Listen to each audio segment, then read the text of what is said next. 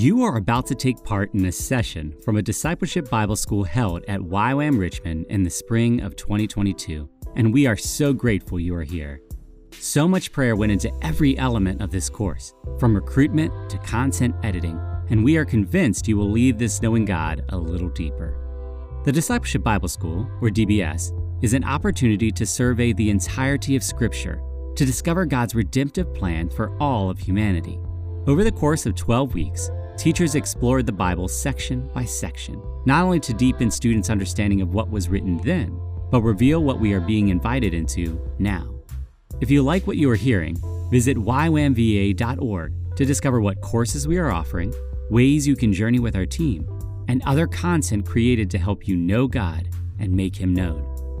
Everything you hear was created as a step of faith by a team of YWAMers and volunteers who felt God inviting them to capture the DBS in its entirety, over 120 hours of content. If this content blesses you, consider supporting future schools and content by giving at ywamrichmond.org/donate. Thank you so much for listening, and we can't wait for you to experience God today.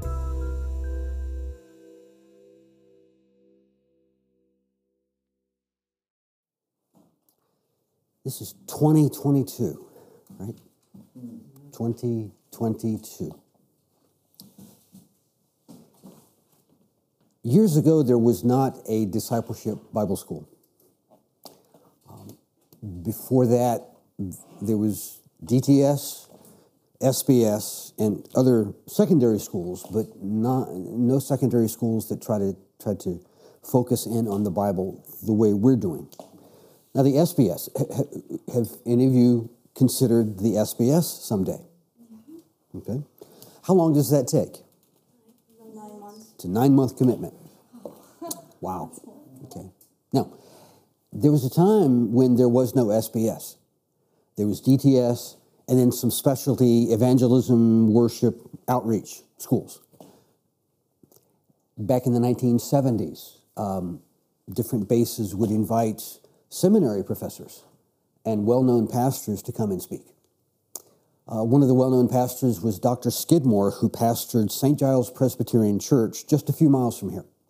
And he was invited all over the world to, to teach Bible. And he, he was a superb Bible teacher.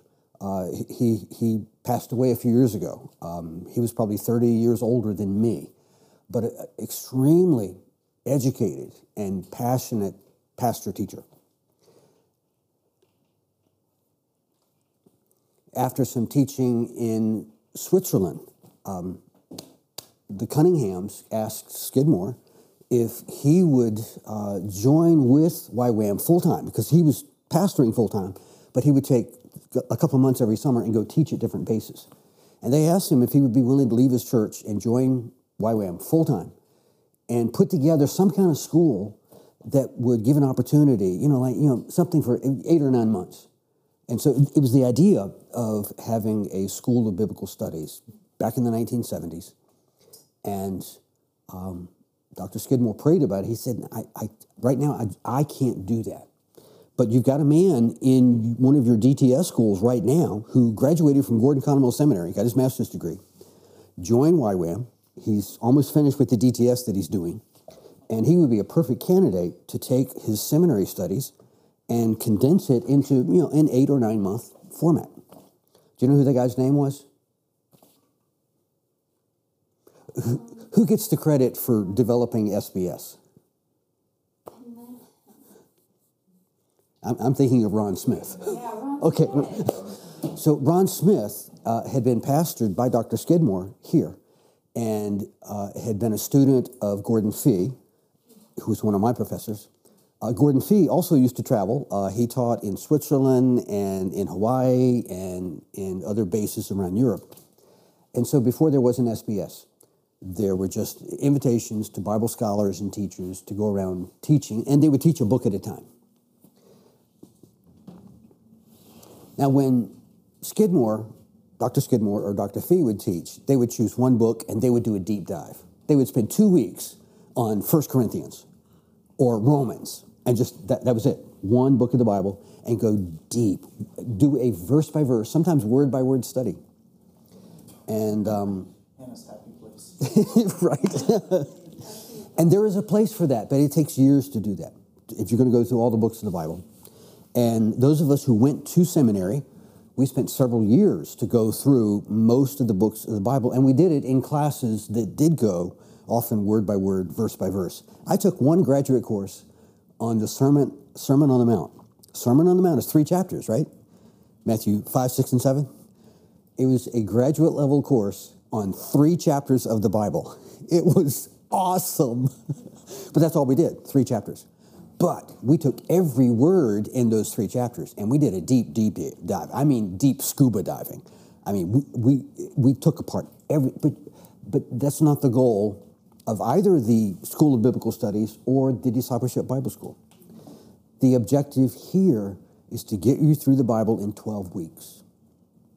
You won't learn everything. You won't do a deep dive on much. We'll occasionally focus on one thing, but it's sort of like a helicopter flying over. Okay, don't blink. Look, there's okay, there's Job. Don't blink. Okay, there's Genesis. Okay, good stuff, good stuff, good stuff. Okay, move on to Exodus, and and you're going to feel sometimes like the helicopter's moving a bit fast because you can't get the whole lay of the land. Within a seminary course, we would do deep research. We would do linguistic study. We would do archaeological study, the historical background, the cultural background. We would do deductive Bible study, a deep study of research. To get through the Bible in 12 weeks, you have to do inductive Bible study. The, the IBS is the pattern that YWAM has embraced. And uh, YWAM didn't develop IBS, it's been around for a long time, but, but YWAM said that's perfect. That's a perfect approach. It's the right attitude to have in 12 weeks that we will pray as we get into the Bible. We will observe what it says on the page. We will interpret what it says on the page and then apply it to our lives. Get in, get out. Now, when your 12 weeks are over, you are welcome to go much deeper. I beg you, go much deeper. I invite you, go much deeper. I'll tease you to go much deeper. Any way I can but inductive Bible study is intended to have those four simple steps. Now, there's some sub steps. Um, there's uh, always come with an attitude of prayer. You start with the attitude of prayer. And I say that because it's easy to get caught up in study and forget I'm studying God's revealed truth. It's easy, it, I, and I speak that personally. I have been convicted so many times where I approach the book as ancient story, history, cool stuff, and lose sight that it's truth revealed by God that transforms people. And I need to be a messenger of that. So, prayer. That doesn't mean you have to pray an hour every time you go into Bible study, but have an attitude of prayer. Lord, open my eyes, my heart, lead me. Help me to have a correct understanding and to stay within the path. And then observe what's there. Now, within the IBS, we want you to know that very often, with observation, you should be aware of the historical background of each book of the Bible. And that's the assignment that every instructor you have for the, for, for the next 12 weeks. All of us have been given the assignment of give the context, give the, the, the, the historical background and some cultural information, and when necessary, some literary background but absolutely the historical background. So within step two is that sub step of make sure you know historical background. And that's part of your assignments and doing your, your time chart and having a true study Bible that gives you information. And with that observation comes interpretation. What does it mean? What did it mean? And what it meant is what it means. And let me repeat that. What did it mean? What did it mean? And it still means what it meant. And so, really, we're asking what did it mean when it was first written? God inspired it, but human beings put it down in writing. The words that we've read in Genesis and Exodus, what would those words have meant to Moses at that time? It will mean the same thing today, but the application will be different.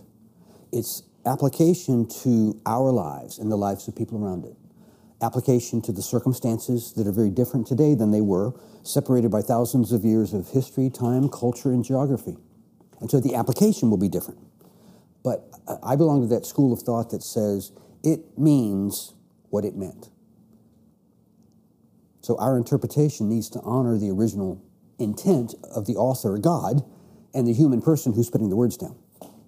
But the applications are different. So a lot of times people get all upset at each other, and really they haven't seen the difference between interpretation and application. Bad interpretation will resort, result in bad application. So get your interpretation straight. IBS, in simple terms, is the practical application of inductive reasoning. Inductive reasoning is a method in which a conclusion is drawn by following the shortest line from the information that you observe in front of you. Deductive reasoning, by comparison, is drawing a conclusion by following a longer route of searching for supporting evidence, comparing and contrasting data, then researching alternative possibilities. There's a time and place for deductive reasoning. There's a time and place for deductive study. While the conclusion of a deductive argument is considered certain, the truth of the conclusion of an inductive argument may be probable based upon the evidence given. For example, there's been a crime committed. Something happened in a house, and the neighbors call the police. The first responders are wearing uniforms.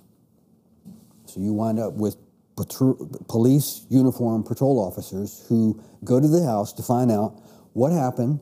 A neighbor called, there was a noise, and so they go into the house and find it's a mess. It's been trashed, and there's a body. Well, they're the first responders wearing uniform.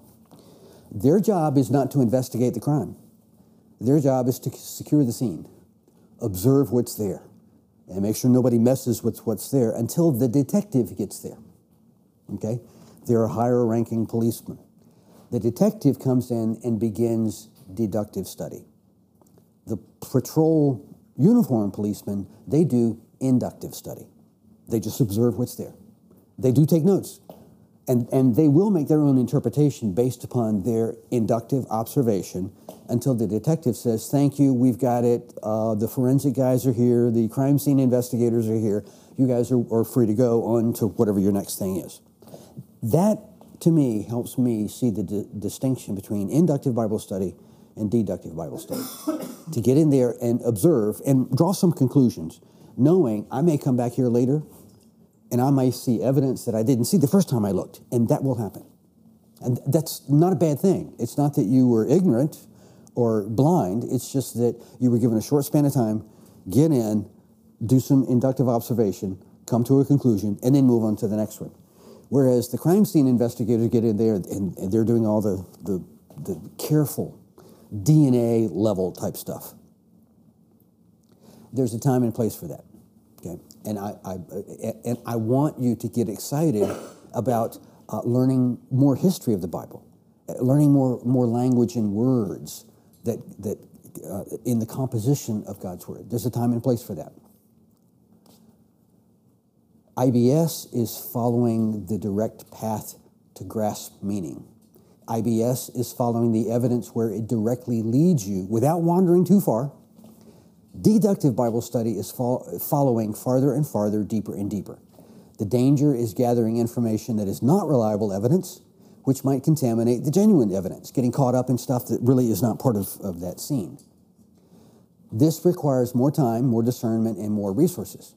And someday you may get more time and you may have more resources, and I say go for it.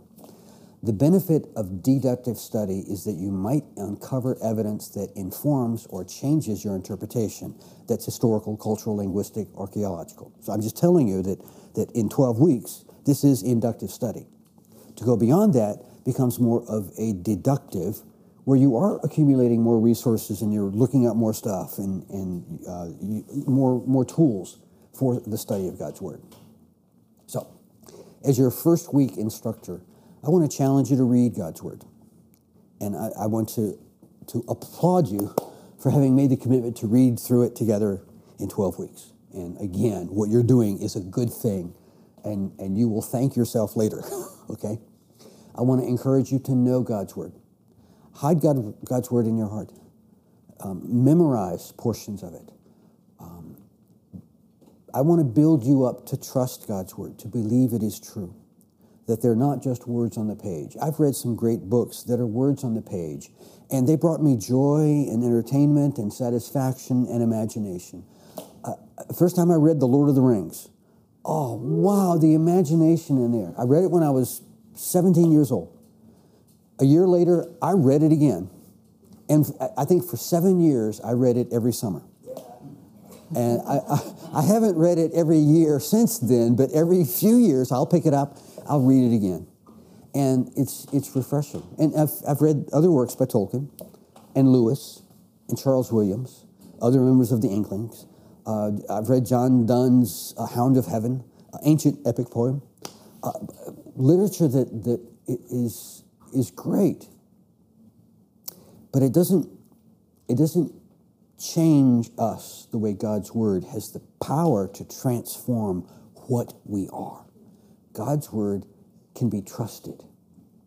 I want to equip you to understand God's Word, to equip you, to give you the tools, show you how to use the tools, so that you understand God's Word and can, and can understand it on the fly because a lot of, of ministry in life is, is people asking you things or having questions or or you wanting to have the right answers for people.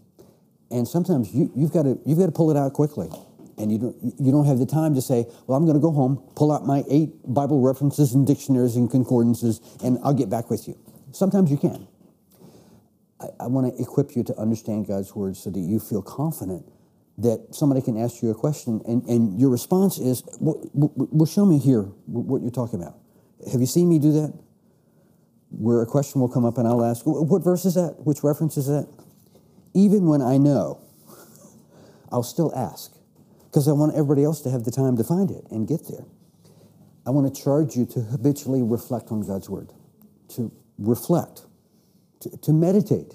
There is real biblical meditation where, where, where, you look at something and, and, you pause and you let it get in and, and it marinates in your thought and, and through your being. I, I want to charge you to habitually reflect on God's Word. And I want to join you to do God's Word. I love that within YWAM, it's not that you've got to learn, learn, learn, and then do something. You, you already found out that YWAM says, yeah, learn and do. Learn and do you're going to learn something each week and you're going to do stuff and quickly get people into outreach and into ministry and into serving in different capacities so that we can do God's word. Do not wait to do God's word. Uh, I, I, had friends in seminary, they're going to wait until they got their three year master divinity degree before they actually did anything. And I was like, nah, I'm, I'm serving at my church and, and serving in the neighborhood and helping my neighbors and I, I just, I didn't know any different. I just thought that's what we do. So there are some questions that are, in my mind, the best questions to ask as you're looking at any passage. And it starts with what does the passage actually say within context? What does it actually say? And look at it together. What, is it, what does it say? What, as you read the words, what do they say? The second question is uh, there are words here. Uh, what do these main words mean? Are, are there pivotal words? Are there significant words? All sentences are going to have components. Typically, a sentence is going to have a verb and a subject. There might be an object, a direct object. Uh, it might even have an indirect object. It might have a prepositional phrase with a preposition and an object of the preposition. It, it might have an adjective that's modifying the noun. It might have an adverb that's modifying the verb. Cool. You got a sentence. A sentence can be a verb, or a verb and a subject. Jesus wept. Okay, wept. There's your, there's your verb. Subject is Jesus, personal name. There's a person identified. Okay, very simple sentence, subject, verb. But there's an action there. What do the pivotal words mean? Uh, for God so loved the world that he gave his only begotten Son. Okay, what does so mean? For God so loved the world that he gave. What does so mean? Anybody? For God so loved the world that he gave. So, what does it mean? In that context. It's a, I have the term for it, but it modifies loved in the sense of making it more. Like, uh, I don't remember what the grammatical mm. term for it, but. Making it more. Yeah. Okay. For God so loved the world that he gave. Making it more. Okay, uh, if, if it's making it more, uh, that's an adjective. Adjective, uh, more, much, quantity is adjectival. Therefore, that modifies a noun. And quite honestly, in Old English, the word so, S O, could be an adverb or an adjective. And looking at the English, it's uncertain, it's unclear. Well, having read the Greek, they spell their adjectives and adverbs radically differently. So they leap off the page. You can tell whether this is modifying a noun or a verb. In, uh, in Greek, it's houtos, it's an adverb, it's modifying the type of action, it's telling you what kind of love, what manner of love. Now listen to it again. What manner of love? For God so loved the world that he gave. It's not God loved the world so much. It's that God loved the world so. So how? He gave. So a better translation is God loved the world in such a manner that he gave his son. It's talking about sacrifice. So the pivotal words. Now, reading the English inductively, not clear, quite honestly. Uh, I, I, would draw the conclusion that since the, the secondary verb is gave, primary word is love, and gave is explaining the love of God. So the word so has to be an adverb. By the structure of the English, I know that. But not everybody would know how to, how to tear apart a sentence. Well, okay, let me say this. It sure helps to know how to tear apart a sentence, whether your language is English or Spanish. I was teaching a group in Berlin wonderful people. They knew exactly how to tear, tear apart a German sentence, and they showed me how. It was amazing. And so we read some verses in German. We read some verses in English. And on several occasions, the German was closer to the Hebrew than the English was because the way they did their grammar was closer to the Hebrew, which was kind of cool. So, in your own language, um, build up your skills at tearing apart sentences. Uh, being able to look at a sentence and know there's the verb, there's the main verb oh, here's the secondary verb, or here's a participle, or the verb is active or passive. Because an active verb is going to have an active subject, a passive verb is going to have a passive subject. So, bless you. So, uh, I'm, not, I'm not trying to make this too hard. I'm not trying to make it too difficult, or, or I'm not trying to make it complicated. What I want you to do is, as you read the Bible, clear your head, relax, and let the words say what the words say. Now, that does mean you have to re engage your brain. and think through okay there's the subject there's there's the object and here's where it's going. Is there anything in the grammar that illumines our understanding? Um, a, temporal phrase. Then they went. Immediately after that because or therefore. Every time you see therefore go back and read the, the previous statement because therefore is indicating the thing you just read. Well here here is uh, causation significance purpose result. So therefore is one of those grammatical cue words to say, follow along, stay in line, pay attention. It helps to know the primary purpose of the book that you're reading, if it can be known. Like John's gospel, John comes right out and says, These things have been written in order that you might believe that Jesus is the Messiah. Okay, I mean, and then you read John's gospel, and lo and behold, it achieves that purpose of bringing us into faith. And even when I've read John a thousand times, it increases my faith, my trust. It has that power. It actually does that. Go back and read Martin Luther, the original Martin Luther, and he talks about the transformation that was happening as he read John's gospel. It fulfilled the purpose that was written. Uh, other books, uh, they don't state the purpose, but when you read through it, it becomes obvious. Ephesians. Paul didn't begin it by saying, Here's the reason I'm writing this letter to you. Well, you read the first half of it, and he's persuading them of the new life in Christ. The last half of the letter do this, don't do that, do this, don't do that. Steps to take to walk in the new life in Christ.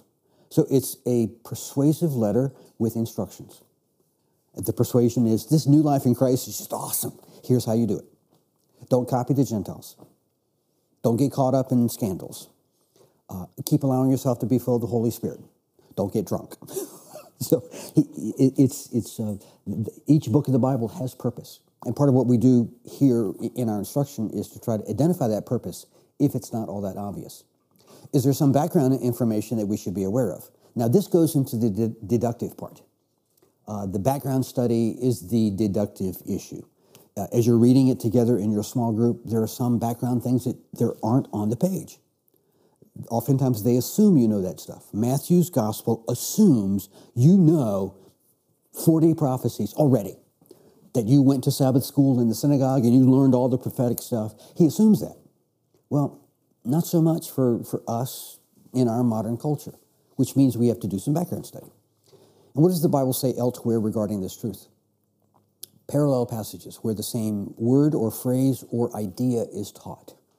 And you're flowing through with your redemptive. I mean, that's uh, following the redemptive plan and marking your Bible. Uh, what, what other themes are you marking your Bible for as you read together? Yeah, yeah, go ahead. And nature, Uh, what? God's characters and nature, God's character and nature. and biblical action principle. Wh- The, which ones? Action principle, biblical action principle. A- biblical action principles. Uh, talk about that. Uh, Tell, tell me how you would know something is a biblical action principle. Something that we should apply to our lives. That, that, that what We should apply to our lives. things things that we apply to our lives. I, I'm a little bit hard of hearing, so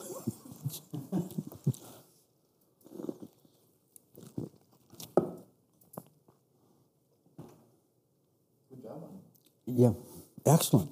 Okay. Um,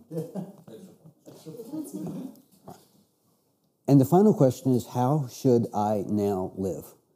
In view of all these questions about the text, how should I live? The, the, the actions that I should be taking, the character I should be developing. Um, and those questions come out of the classic interpretive principles. And, and these are ancient principles that have been used by not, not just by people studying the Bible, but by people studying great literature. So these are principles that are applicable to literature and really fit with our study of the Bible. Interpret a passage in light of its context.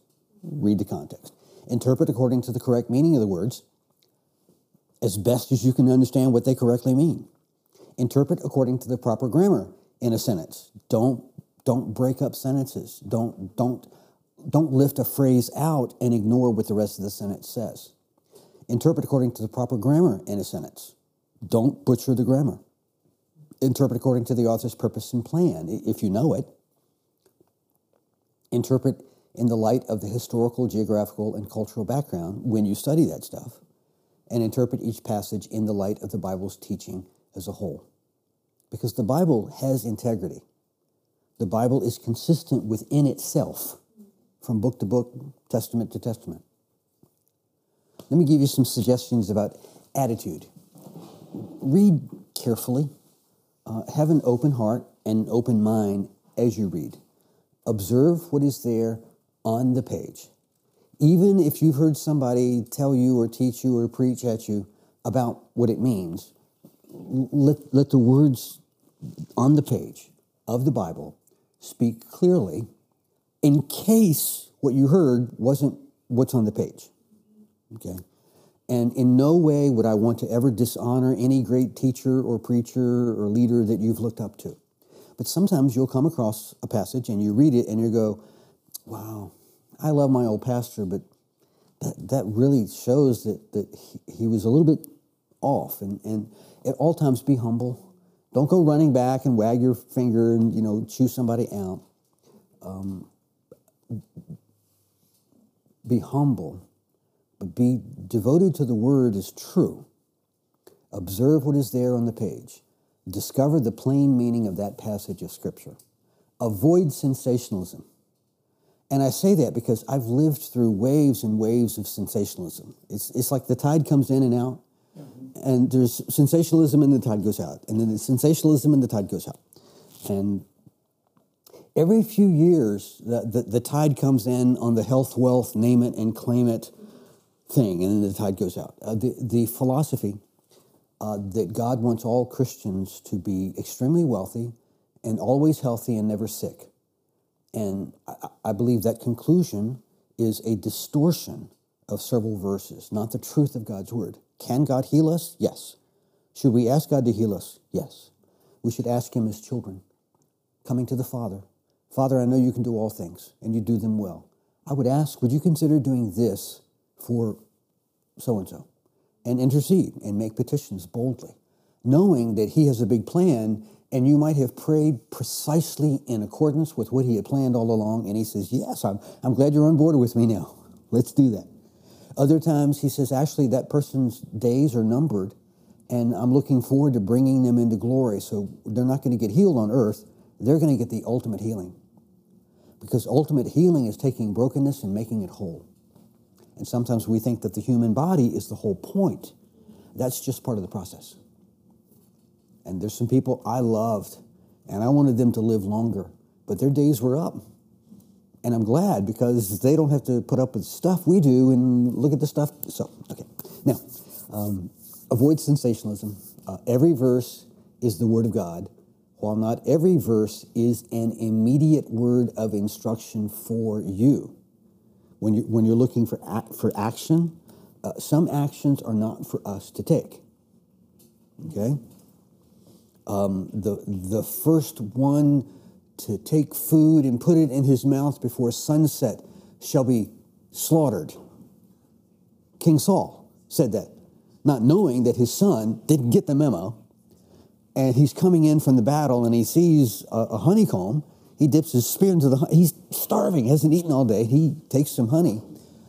And then when, when he shows up to the other soldiers who heard what the king, Jonathan's father, said, they all freaked out because that meant Jonathan's life was in jeopardy. Well, that was, a, that was an incident at the time. Um, the, there are some incidents in the Bible that are very specific. Uh, you know, Paul wanted one of his servants to, to bring some of his parcels, uh, a piece of clothing, and some of the parchment and paper that he had. Well, that, was an incident, not an instruction for us. Encounter the phenomenal God in the Word of God.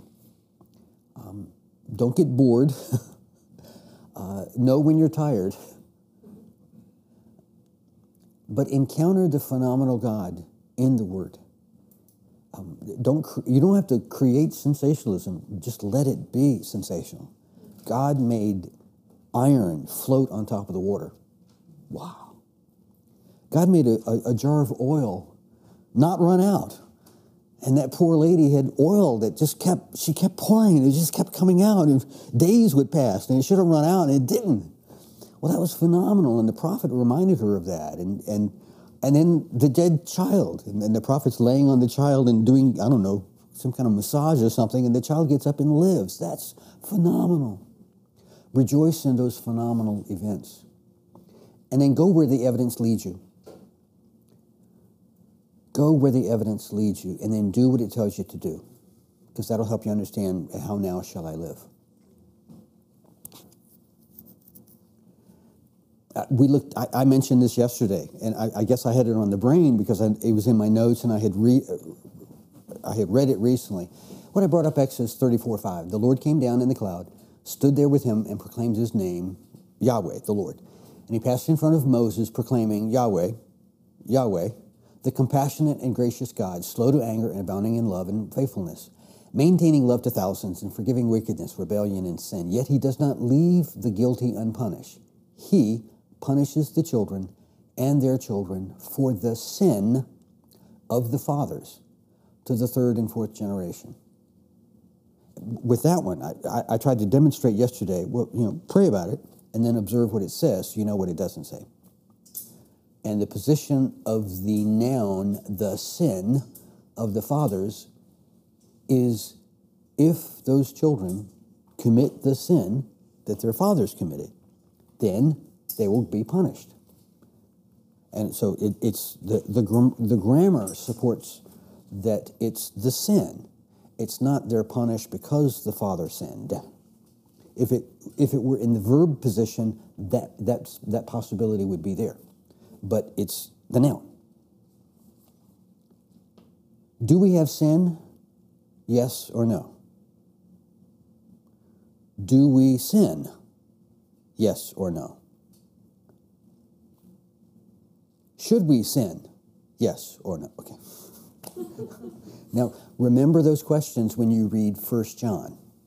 At the very end of, of this DBS, you'll get to first, that's the last week, right? John week? Okay. First John. And, and John's got a, got a riddle for you, okay? Um, and there are, there are some people as they read it, they say, when we get saved, we can't sin. The power of God is so great that we stop sinning. We no longer have a sin nature, and we do not commit sins. And it leads to the once saved, always saved perspective.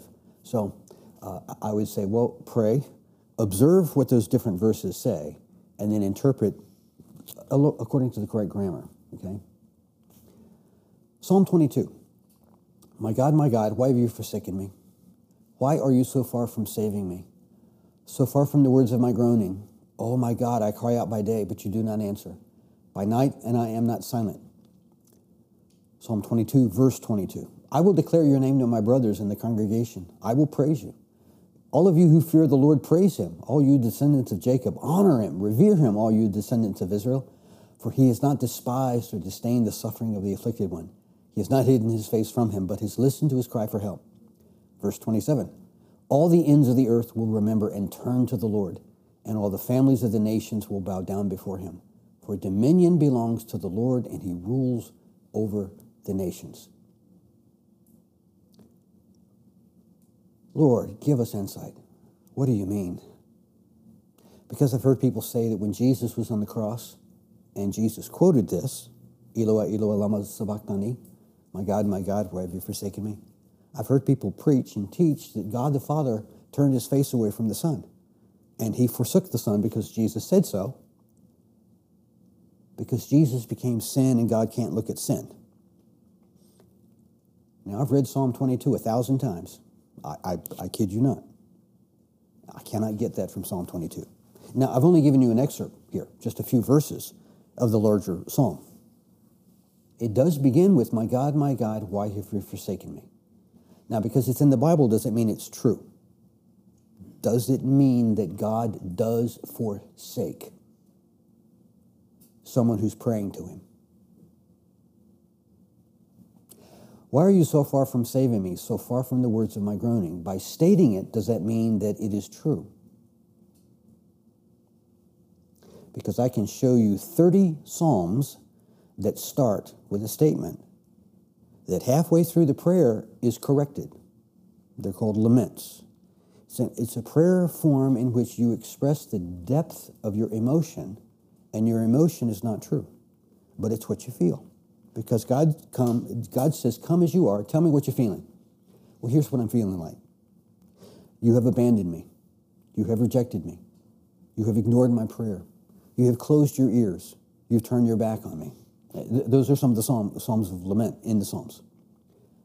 And I discovered that verse 1 is challenged by verse 24. He has not despised or disdained the suffering of the afflicted one. He has not hidden his face from him, but has listened to his cry for help. So just by inductive reading, just observation, I can tell there's something happening here. The opening verses seem to be the emotion of, of the human, and verse 23 and 24 is saying, Oh, that first thought I had, I was wrong. God, in fact, has not forsaken me. In fact, he has not despised or disdained the suffering of the afflicted one. He has not hidden his face from him, but he's actually listened to my cry for help. What I didn't give you was verse uh, 3, 4, and 5, which is a cry for help. Uh, rescue me from the dogs. Uh, they've, they've, they've gambled away my clothes. They've pierced my side. They've shouted insults at, at me. And so it, it, it really is a prophecy of the cross. But inductive Bible study would be let me read it, let me make sure I understand what the words say. Okay? Now, there are some things that inductive Bible study can't tell you. Genesis 4:17. Cain lay with his wife, and she became pregnant, gave birth to Enoch. Cain was then building a city, and he named it after his son Enoch. Can IBS answer the question, where did Cain find his wife? Now, I've read Genesis over and over and over again. I've read the rest of the Bible. I can't find any. Nothing helps me. Nothing tells me where Cain got his wife. All I have are presumptions. I, I can draw some conclusions, but they're based on presumptions. When in doubt, keep it simple. Honestly admit the probability. It's possible, not provable. How should I now live? Well, whoever Cain's wife was, whether she was a cousin or from another tribe. Or, and, and there are some Jewish uh, mystics who say, well, she, she was Lilith's daughter. Uh, Lilith was Adam's other wife. Not in the Bible. Lilith doesn't appear in the Bible, but Lilith is part of Jewish folk tales. And uh, some, it, it's a, it, it has become a common girl's name. Um, but it's fascinating stuff. The, the whole Lilith, Lilith cycle of stories is really kind of cool sometimes and kind of weird a lot. But um, I, I'll honestly tell you, the Bible doesn't tell us where Cain's wife came from. It's not part of God's story of redemption. And, and that is the answer to some of our questions. It's not, we'll, we'll come up with a question and we'll say, well, it's, the answer to that is not in the Bible, or at least not clearly stated in the Bible. About the ninth hour, Jesus cried out in a loud voice, Eloi, Eloi, lama sabachthani, which means, My God, my God, why have you forsaken me? Did God the Father forsake Jesus while hanging on the cross? Will God the Father forsake me in my darkest hour of need? Wow. Now, inductive Bible study doesn't give me all the answers I want. So I went searching to find out why, why does Matthew mention the ninth hour? Why is that significant? Oh, every three hours they would pray. In the Jewish cycle of the first century, they would pray when they got up in the morning, which was about 6. What we would call 6 a.m., they called getting up, and you would pray. And, and then you would, you would uh, you know, have a breakfast and then start working.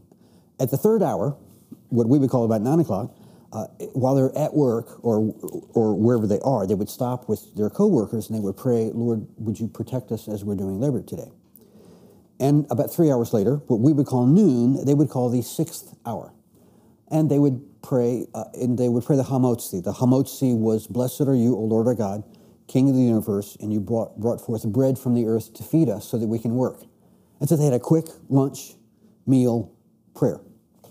The ninth hour, what we call 3 p.m., is when traditionally they would gather together and somebody would choose one of the Psalms and would they would have a cantor response where the leader would, would speak it out and the others in the prayer group. And if they're at work or at school or in the neighborhood or whatever they're doing, doing chores or whatever, they would find a dozen other people or so. And somebody, whoever spoke out first, got to choose which song. And if there was a lull and a quiet, everybody would be going, okay, whose turn is it? You know, like we do. At the ninth hour, Jesus cried out in a loud voice. Apparently, the afternoon prayer time had come, and nobody else offered to choose a prayer. And I've read all of the Psalms, and there, there, are, there are almost 30 of them that are laments. They start out with a bummer statement, a sad exclamation that's not, actually not true in reality. It's simply a statement from the depths of despair that gets corrected in the prayer gradually.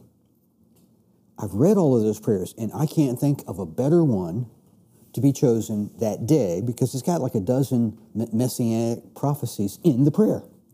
You know, the gambling for the clothes and the people, you know, uh, slandering him and piercing his side, not a bone would be broken, all that kind of stuff. I think it's the best prayer in the Bible to have been prayed that day. Now, inductive Bible study did not give me that all of the investigation and the deductive detective work. It, it, took, it takes detective work to kind to find that kind of stuff. Oh, and, and back then they didn't uh, number their prayers. The Psalms didn't have numbers yet. And so uh, I told you yesterday that uh, what we call Psalm 23 is actually called Yahweh Roi, the Lord is my shepherd. Well, the title of this psalm is Eloi Eloi lama sabachthani. That's the title of the prayer. So what do you want to pray today? I, I want to pray uh, Eloi, Eloi, lama sabachthani, which is um, the one that says he's not turned his face away. So I, I give you that to show you the limits of IBS. But the, but the, the fruit of IBS is that you can go through the Bible in 12 weeks. Later on, come back and do deductive work and go deeper. When you get to Daniel, you're going to want to do that someday, okay? You, you have to. Uh, with with Romans. You want to go deeper. You're going to read Romans in a few weeks, And it, it says so many things.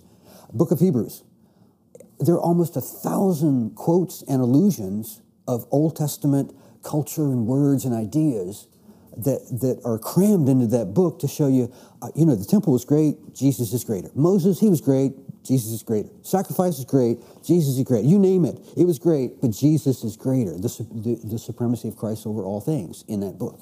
Well, deductive work can show you where, where all those ideas came from. Okay? Any questions on that? Yeah, I think a good way to like sum that up is that like unless you understand the Old Testament, you really cannot understand the New Testament.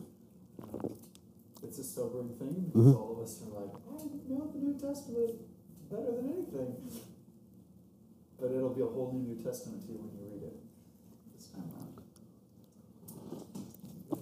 So I'm headed to the movies. movies. Uh, me and, and three, three other guys, we've been a, a, a covenant small group for decades. We get together, we have dinner. If there's a decent movie, we go watch it. After the movie, we find a quiet corner, might get a, a cup of coffee or tea, and we sit for an hour or two and talk about our lives, our families, our wives, and we pray with each other. And these, we've known each other since high school. We care about each other. Our covenant is I want to be involved in your life so that I can see the character of Christ shaped and more formed more perfectly in you. And so we've done vacations together. Our, our, our, our, as couples with our wives, we, we travel places. So I'm headed to the movies with the guys. My phone rings. And so they go on into the theater, and I take the call. And it's somebody from my church, and, and they need to talk. Well, they chose right at that time to need to talk. So I- figured I can't hang on. So I do the talking. And I get into the theater late. Movie's already going on. I don't know the characters. I don't know the plot. I don't know the problem. I don't know who to root for, who to be angry about. So I'm lost. I'm piecing it together. I'm trying to figure out you know, what, what- what's going on. And I make some sense of it. But I figure, okay, after the movie, when we go out for coffee, they'll, the other guys, they'll give me the backstory, the origin story, who the characters were. And, and that's, that's how it is if we just tackle the New Testament. And it's like we've gotten to the movie late and we don't know what happened before that. Uh, the, the prequel, the plot, uh, the main characters. So, and I don't mean to trivialize, but it's in that sense of, of knowing the story from the beginning. And what you're doing now is you're getting all that stuff from the beginning, and hopefully uh, it, things are popping in your head like, oh man, now I get that thing in in in First Peter when he's talking about Noah, and it's oh that makes sense now. So you, you've come into the theater, and you got here before the movie started, and I hope you're going to enjoy the whole thing, the whole story. Okay. Now, uh, the Bible moves progressively. Week one Genesis, Exodus, Job. We put Job in here because it fits with the period of Abraham, Isaac, and Jacob. So he fits within the patriarchal period, but he's not included in the patriarchal story. So we assume that Moses was the first one, first human who wrote. We assume that Job is, as a story, as old as the stories about Joseph. And we learn something about God, but not everything about God. After the books of Moses, you get into Joshua and Judges and Ruth, and then you're going to have Samuel and Chronicles and Kings, and you're going to get you're going to get Isaiah and Jeremiah, those guys, moving all the way through Daniel and Micah. As we move progressively, chronologically through time, we learn more and more about God. He reveals himself and his plan progressively over time. And so I, I go back to the idea of uh, you're in a theater and there's the curtain and the curtain is opening slowly. Usually when you go to a theater, the curtain goes boom, open, and then the whole thing starts. In this one, imagine the curtain is slowly opening and the character's on stage and you don't see the whole stage at first. You, you, you don't get the whole panorama. It progressively opens the curtain. That's how I feel about the Bible. Over time, it progressively opens and it reveals more and more and it assumes that you know all the previous stuff that was revealed to build on. And so don't land somewhere early in the Old Testament on some statement from God or about God and think that's the final word. It's not. clearly it's not the final word. The final word isn't until you get to the final book, and then uh, you know the curtain's blown open. So, with it, with progressive revelation, we can also see that that the books that come along later and later and later reflect back on the previous stories and books and help interpret previous events so that the prophets and the wisdom literature interpret the Torah, the, the law of Moses. The New Testament interprets the Old Testament. The epistles interpret the Gospels. Uh, also, the systematic passages interpret the incidental. Redemptive plan is systematic, meaning that it's woven through the whole system. It's there, not on every page, but it's there. It- it- It's, it's brought up again and again systematically. Then there are incidents. Um, protecting guests in his house by offering his daughters to be violated by the mob. Okay, that's an incident. It's not systematic. It's just that was just a weird act of piety that should not be copied. Bad idea. And so the systematic passages interpret those incidental passages. Uh, universal passages interpret the local passages. Uh, statements that are for all people, for all time, and all places help interpret the local statement. Uh, Paul talked about women keeping their head covered because of the angels. Well, in Corinth, where he's writing, uh, most of the, the, the, the temples were, the majority of them were run by the priestesses, so they were women led, and the ladies would wear their hair in a particular way to show which temple they were associated with. And when the gospel came, a lot of those ladies, they, they accepted Christ, became part of the gospel. But it was going to take a while for their hair to grow out. So it might have been an incidental local thing of keep your head covered for the time being, so you're not drawing attention. Like, like somebody who came out of a gang still wants to wear their gang colors. Or they got tattoos to show, you know, who they're involved with. Well, cover your tattoos for the time being because it might be baggage necessary. So th- there are some local statements that seem to be in the text of Scripture. It's the universal teachings that will help us interpret some of the local teachings. Because there's some groups who say, well, women, when they worship, have, have to have doilies on their head to be covered. And I don't mean to disrespect that, that, that conviction, but I think it's, a, it's taking a local statement and turning it into a universal. Didactic passages interpret symbolic and non didactic. Clear statements like, confess your sin, he is faithful and just, he will forgive your sin. That's didactic. Didactic is a clear statement of teaching, just a clear statement of teaching, as opposed to non didactic, uh, a non didactic statement that um, even Michael, when he encountered Satan in a debate over the body of Moses, did not rebuke him, but said, The Lord rebuke you. Well, that's a non didactic report of an event without a clue as to what it means in the context. A non didactic teaching. Didactic teaching would be resist the devil. That's didactic, okay? So th- those are some principles uh, of, of how to respond to progressive revelation in the Bible. And I have illustrations moving right along. Okay. Uh, Job. Job 40, verse 1 and 2 says, Then the Lord said to Job, Do you still want to argue with the Almighty? You are God's critic, but do you have the answers? Now, did you read the complete book of Job today? All, all the way through? God bless you.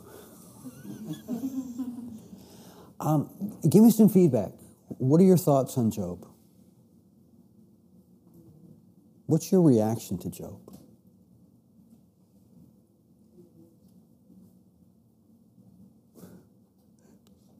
I think he's very relatable.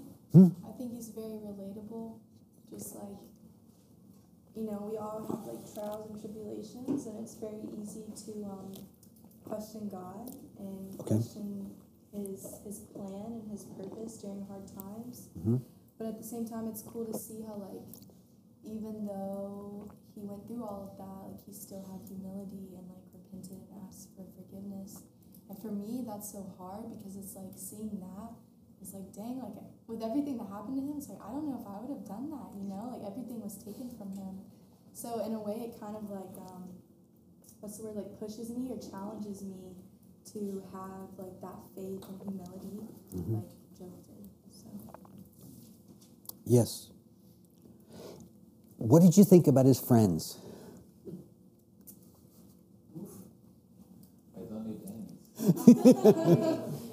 Talk about assumptions. Hmm? Talk about assumptions. Just assuming that he just did all of the list of things that they labeled out, and I'm like, You got to be guilty. like you have to have done s- one at least of these things. Like, did you did you happen to turn away a widow, or uh, did you kill an orphan? I'm like, it's Hmm? like, did you kill an orphan? oh my god. That's so specific. did you kill an orphan? Oh my. yeah, just the things that popped up in their, their head as I'm reading it. I'm like, where did this come from? where did you guys pull Yeah. this out? It was like pulling a rabbit out of a hat right here, out of like thin air. And then Yeah. it's like, no wonder God was like, yeah. Even though Job questioned God's character in the end, he he was going on an emotional roller coaster. It was it was like going up and down, and his friends, um, like the last guy was trying to make a point about like, yeah, God's character never changes. He's just, and didn't do what his friend, uh, what the other friends did, and added that last part where it's like, oh, okay, Yeah. And try to be God, basically. His friends trying to be God, basically, at that moment, being thinking that they had the weights right there to determine um, God's character in that moment and whether or not Job was actually like if it was up to their friends, like if his friends were actually gods, yeah, what they said it would have been their way. It, Yeah. A- And occasionally there, there would be a grain of truth to what they said. They would start out with something that, that seemed substantial and then it slid. Yeah. Yeah, bamboo. Yeah, I mean, sometimes, I mean, I worked in youth ministry for a lot of years, and so I spent a lot of time listening to, like, people, like, come, like, start a relationship, you know, and, uh, or try to, like, make their way kind of through the culture today, and sometimes we would liken that to, like, the, the blind leading the blind. Mhm. You know, you've got your peers, they're like, let me tell you about relationships, and I'm like, Twenty years later, I'm like, I don't know anything about Right. relationships. Not saying I'm an expert either, but I like I feel like just there's just understanding that comes with time. Um, and so generally, like if someone was going to ask me, I would say, yeah, talk to somebody who's significantly older than you, you know, like and who has a good worldview. Um, whereas in this situation, yeah, they're they're kind of doing the best they can Mhm. with the knowledge that they have, it's not enough Right. because God is the source of this calamity. Um, and so he's really the only one you can go to. Mhm. It might comfort you to relate and share with somebody, but it doesn't mean they're the best person Yeah. to give you advice and wisdom. Yeah. Bless you. The content is wrestling with the issue of the suffering of the righteous and the justice of God, while also speaking to the larger question of where is wisdom found? The, the main points that we find is that wisdom is ultimately found in God alone. And note that God stayed quiet, I think, for way too long. Come on, I was waiting for him to jump in earlier. But he knew his timing. Human wisdom cannot on its own fully comprehend the ways of God. I can trust the ways of God. I can worship the ways of God. I can follow the ways of God. But do I fully comprehend? No. Undeserved suffering has no easy answer. There are some responses, but there's no easy, quick, pat answer. And God is not obligated to explain all things to fallen human beings. And having traveled the world, I realized some cultures with the church are of the mindset that they're not entitled. And I come back home to America and I realize Americans sure act real entitled. We have a right to know, as if, as if the Constitution guarantees our right to demand God to give explanation. I'm thinking, no, whoa. Um, over in Eastern Europe, uh, with uh, people in Slovakia, who lived under communist oppression for decades. And before that, they lived under the oppression of the Austro Hungarian Empire. And, their culture within the church is they're not entitled to anything. For hundreds of years, they've been beat up and marched across and oppressed, and they just rejoice that they can get up and breathe each, each day. Completely unrelated to what we're doing here. The day after Russia invaded Ukraine, we got a we got a um, email from um, uh, Pastor Miro Tot. I, I've been to Slovakia a number of times uh, to support one of the churches there. My wife's family immigrated from Slovakia hundred years ago, um, so we have a connection with Slovakia. Uh, the Church of Košice, Slovakia, is 50 miles from the Ukrainian border. Slo- Slovakia and Ukraine share a border. And the day after Russia invaded, people from the Apostolic Church in Košice drove 50 miles to the border and waited for refugees. And when refugees came to the border and they, and they showed their passes and stuff, loaded them up in cars, drove them 50 miles back to the city of Košice, to the church, and they had put the word out bring food, bring clothes, and they fed the, the families there and then invited people from the church to come pick up folks and take them home take care of them, find a bed, and then they got back in their minivans and small buses and cars, whatever, drove back to the border and did it again and have been doing it every day since then. And talked to other churches in Košice, which is it's the biggest city near the border. And so other churches in that area, the Slovaks have risen. The church in Slovakia has risen to this occasion and they're not fixing the war, but they're rescuing the refugees. And I, I just rejoice in that. And just, I, and, and, and so uh, our church, West End Assembly of God, here in town, uh, trusts the Apostolic Church in Košice. We put the word out and just just started sending them money so they could go and buy whatever they needed, whatever food, clothes, bedding, whatever they needed. And other churches in the area have, have been doing that. I'm like, I can't fix the political issue, but this is this is the hand of Christ, the face of Christ. It's the church doing what we ought to be doing. So I, I just want you to know that God's doing some good things because some people they they had already read their Bible. they already knew under these circumstances, if this happens, what's my default setting? Go to the border and pick people up and rescue them. So um, now, wisdom literature there are three biblical books that are clearly identified as the product of wisdom thinking. Those books are Proverbs, Job, and Ecclesiastes, where th- th- they are predominantly of a style of literature within Hebrew thought that's called wisdom. The wisdom style also appears somewhat in some other books, but these three, Proverbs, Job, and Ecclesiastes, are solid wisdom, the whole from beginning to end. Numerous Psalms are also classified in the category. Psalm 1, 19, 49, 73, 111, 112, 119 are also the same style. So when you read those Psalms, you'll see, oh, this, this feels like Job. It feels like, like Ecclesiastes. The Song of Songs, or, or Song of Solomon, uh, also has some, some of its content follows the same style as a literary style of, of wisdom. Now, not everything in these books is strictly speaking concerned with wisdom. Nevertheless, they in general contain the type of material that bears that wisdom label. So it, it is a literary style or genre of writing in ancient Hebrew literature. Wisdom literature tends to focus on people and their behavior, meaning how successful are they at making godly choices and whether or not they are learning how to apply God's truth to the experiences they have.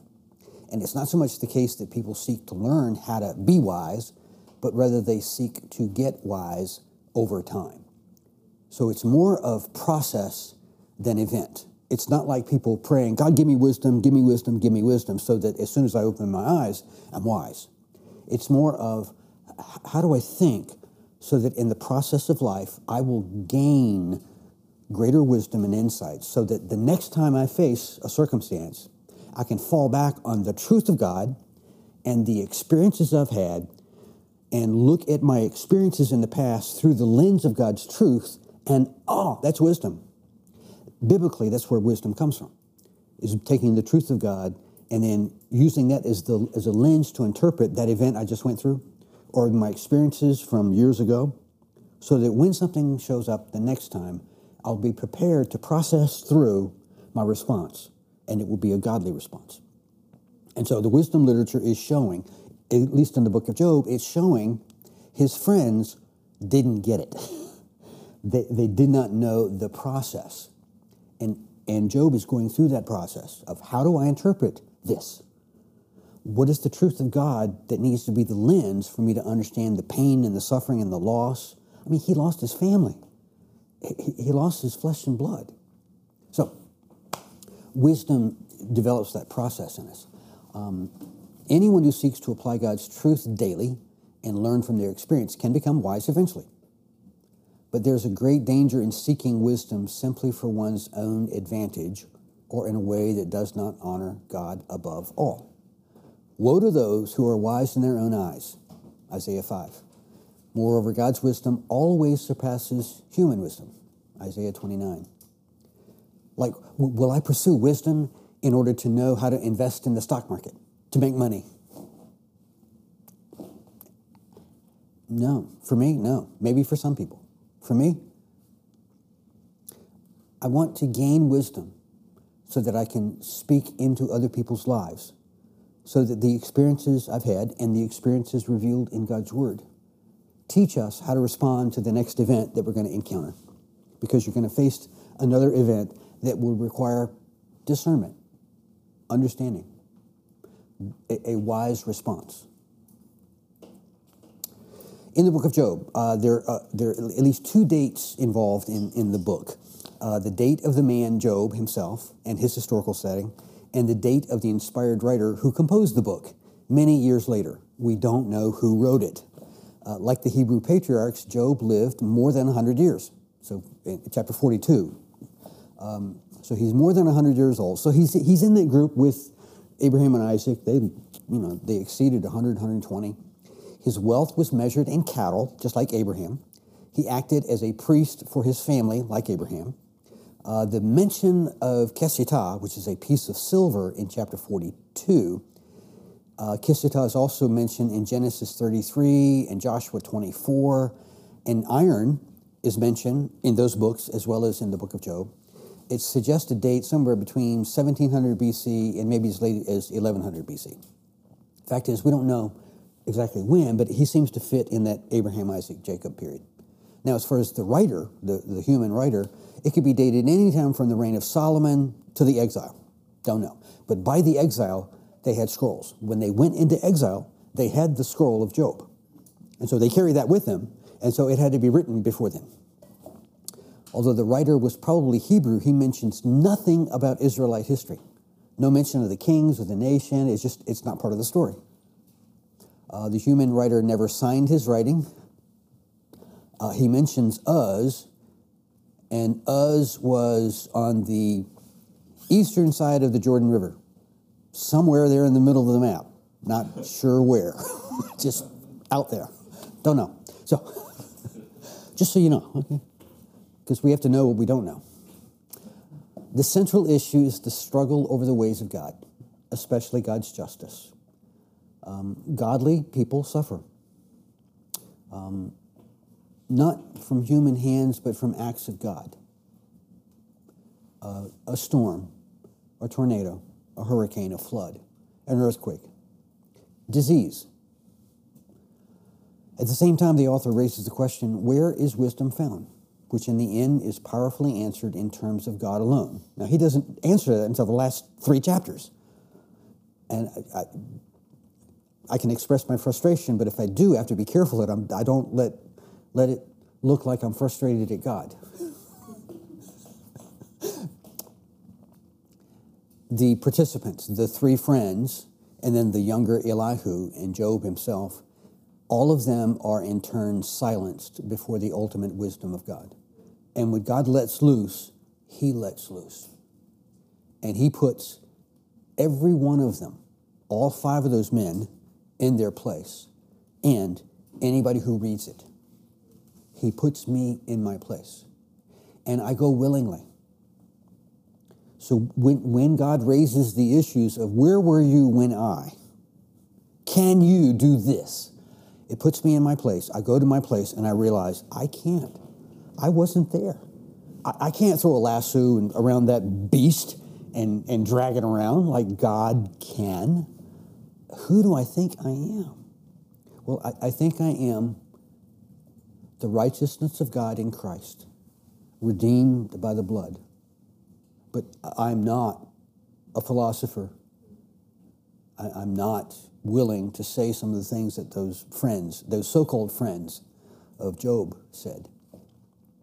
The structure of the book supports the author's purpose. Uh, there, there, there are large parts of it. Um, the two larger parts, chapter 3 through 27 and 29 through 46, have three sets of speeches each.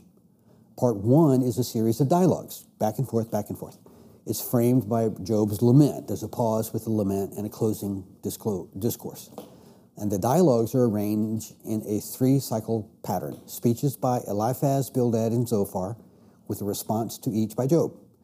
The dialogue cycle gets shorter by a third each time they go through it. So if you felt like they were going around in circles, they were. If you felt like they were repeating themselves, they were. And that, that is a style of debate in ancient Jewish culture. Uh, by, as they run out of anything new to say, and they all become increasingly blunt in their disagreement, they became sharper and sharper. Part two consists of three monologues a monologue by Job, a monologue by Elihu, and then a monologue by God. Finally, chapter 38 through 41, and he gets the last word. And all of this, except for the narrative framework, is expressed in wonderful poetry. And so the, the Hebrew poetry structure is there. And some Bibles, when they get printed, they, they try to keep the poetic lines so, so you get a feel that it's poetry, not prose. Um, the poems are, are, skillfully framed by the narrative setting. Um, he, here's how I break it down into a simple outline. There's uh, first two chapters, prologue. Chapter 4 through 27 is the three dialogue disputes. Chapter 28 is the discourse of where does wisdom come from. So you have a pause from the debate. And then you pick up again chapter 29 through 41, again, three, three monologues. And then chapter 42 is the conclusion, the epilogue of the whole thing. Today, you read the whole book in one sitting. You may not do that again. That's okay. I return often to God's monologue. Just, I, have read, I've read the other stuff. I, am not gonna, I'm not gonna learn a lot of, of truth about how to live by reading it again. That doesn't mean I avoid it. There are times I've gone back and I've read the whole book.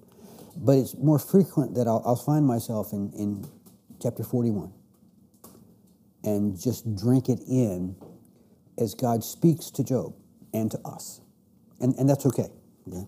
It's just like going to one of the Psalms, and you don't always read all, all 150 Psalms. You'll choose one, and, and you'll meditate on that and pray through it and sing it and rejoice in it, and then go to have your day. So it's okay to do uh, a, a devotional out of the last three chapters of Job without having to read the whole thing. You've read the whole thing now. I applaud you.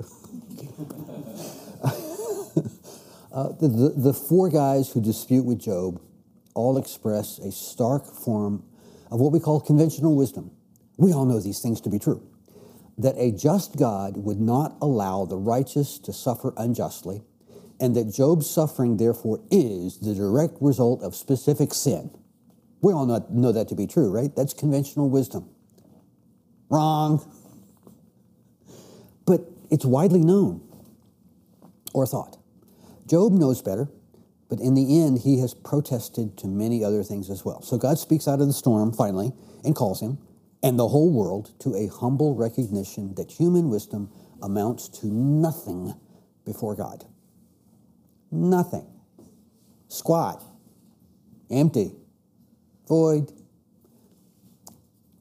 So, to get the most benefit from your reading, it's helpful to understand what the author is ultimately doing through his arrangement of things and the content of the various speeches. His concern lies at two points the challenge to God by Satan, which is will a person fear God for nothing?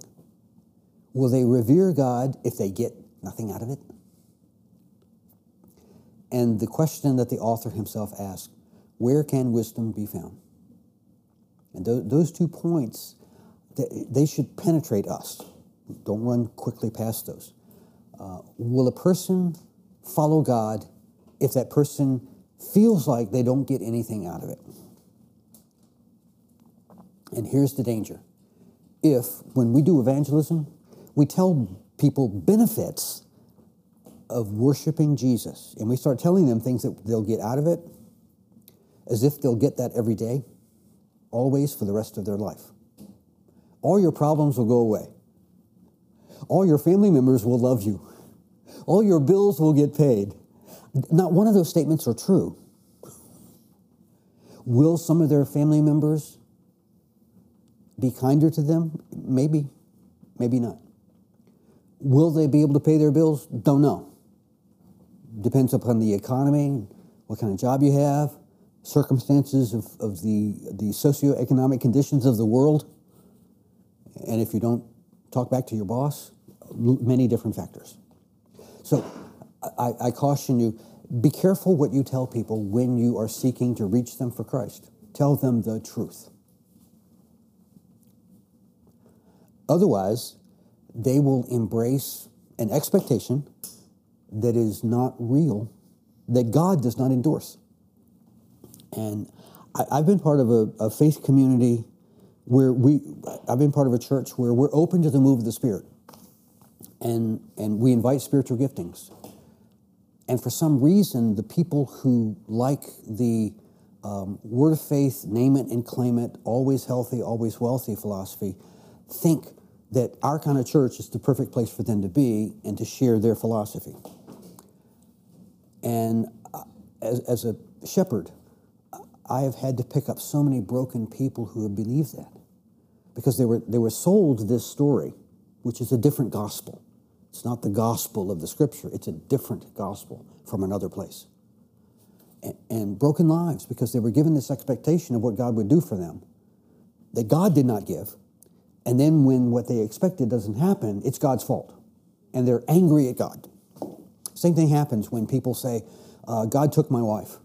I can't believe in a God who would take my wife. Well, what happened? A car accident on the interstate. Um, blunt force trauma.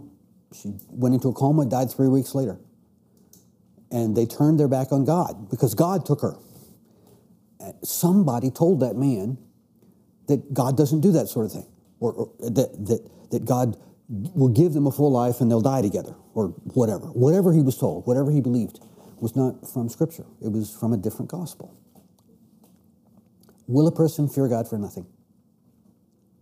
Will a person worship God even if we don't get all the blessings that some people tell us that we are guaranteed to get? Bless the Lord, O my soul, and all that is within me, bless his holy name. Him first. And if there's blowback of blessing in my life, thank you. Now, uh, creaturely dependence and creaturely wisdom are debated. Um, what, what do creatures depend upon? And what wisdom do we have? And that's part of the cycle of, of the, the debate between them. Uh, what will dominate most of the human speeches in the book is the question of theodicy, namely, how to reconcile undeserved suffering with a God who is both almighty and just. That, that's theodicy, that, that issue of uh, how can we believe in God uh, who is loving and just, while we live in a world where injustice is rampant. And it's a collision of those two ideas. Each of the participants has a significant role to play in this divine human drama. And Satan is in the story. Well, what's he doing here? Um, he plays the crucial role of putting God on trial. So it's really not about Job, it's about God, about the basic relationship between the Creator and his creatures, whether their reciprocal joy in each other is only the result of what the human creature gets out of it. And if the human creature doesn't get anything out of it, they'd ought to give up on God. Job's wife, she shows up at that point, uh, plays Satan's role on earth by urging Job to curse God and die. Okay, that's, that's bitter. Okay, that's cold. You can imagine Satan whispering, Do it, do it. At issue is whether the human beings love God not for his own sake, but for what they get out of the relationship, which puts them in the driver's seat. Whatever else Job does or says, he will not curse God. He refuses to curse God. He's got some bad thoughts about himself, but he's, he will not curse God. Uh, Eliphaz, Bildad, and Zophar, they play the crucial role of conventional wisdom, the unbending, have it altogether theologians who believe their wisdom sufficient to understand the ways of God on earth, and they're happy to tell Job all about it. That God is both almighty and just. Suffering is the result of human sin. Therefore, there is no such thing as undeserved suffering. And Job should own up and confess his hidden sins so that he will be restored.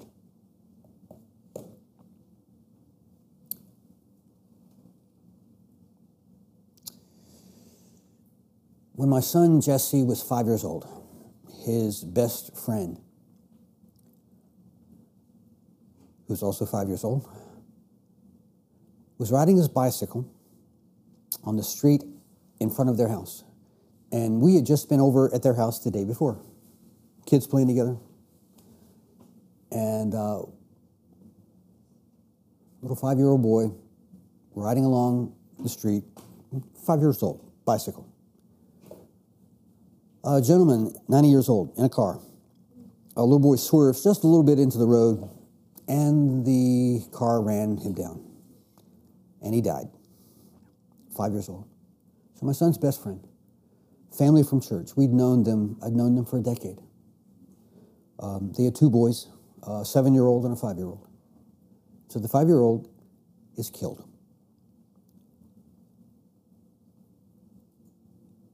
After the funeral, a lady from church took it upon herself to speak to the mother and made a comment on the lines of, um, We'll be praying for you to, so you can help identify what sin there is in your life. Because the death of the child was clearly the result of the sin of the parents. It took everything in me not to smack that lady. I, I, I put my body between the two women, and um, it was it was soul crushing. It, it's straight out of straight out of Job. That, that's what I felt like. It was just a complete misunderstanding. Um, thinking that there's no such thing as undeserved suffering. So if there is suffering, it's something you've done. So if something bad goes wrong in your life, if you get sick,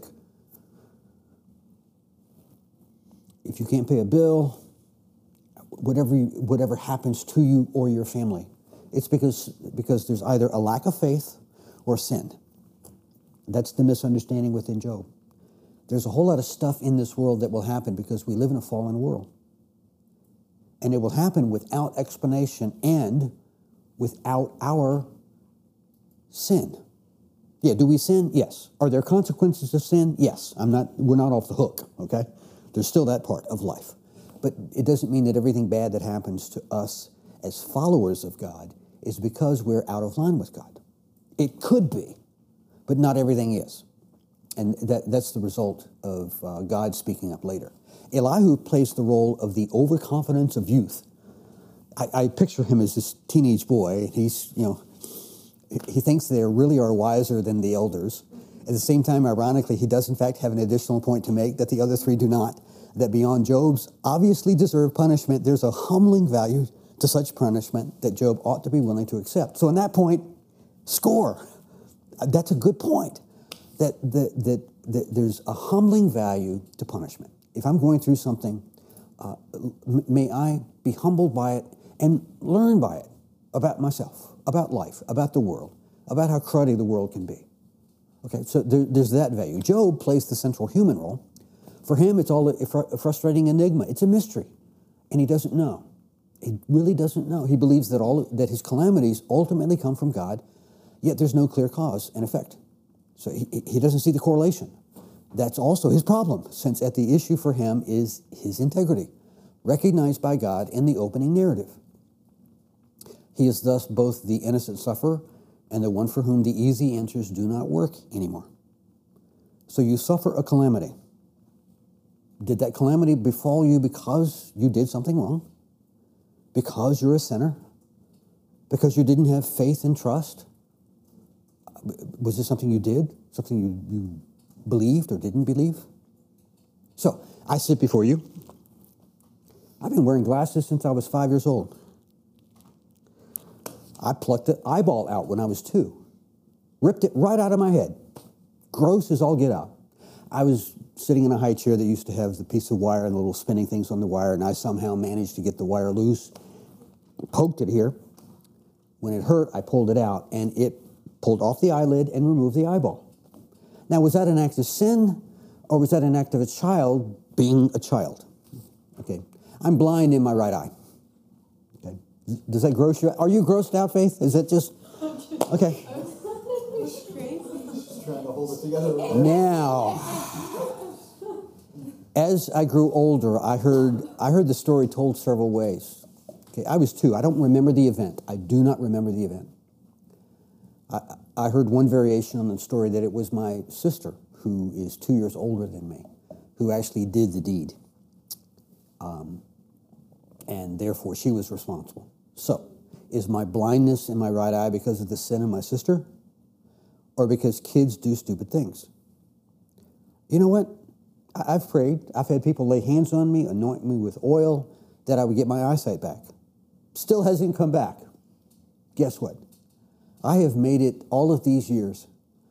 I have never caused an automobile accident in my life, but I have no depth perception. No depth perception whatsoever.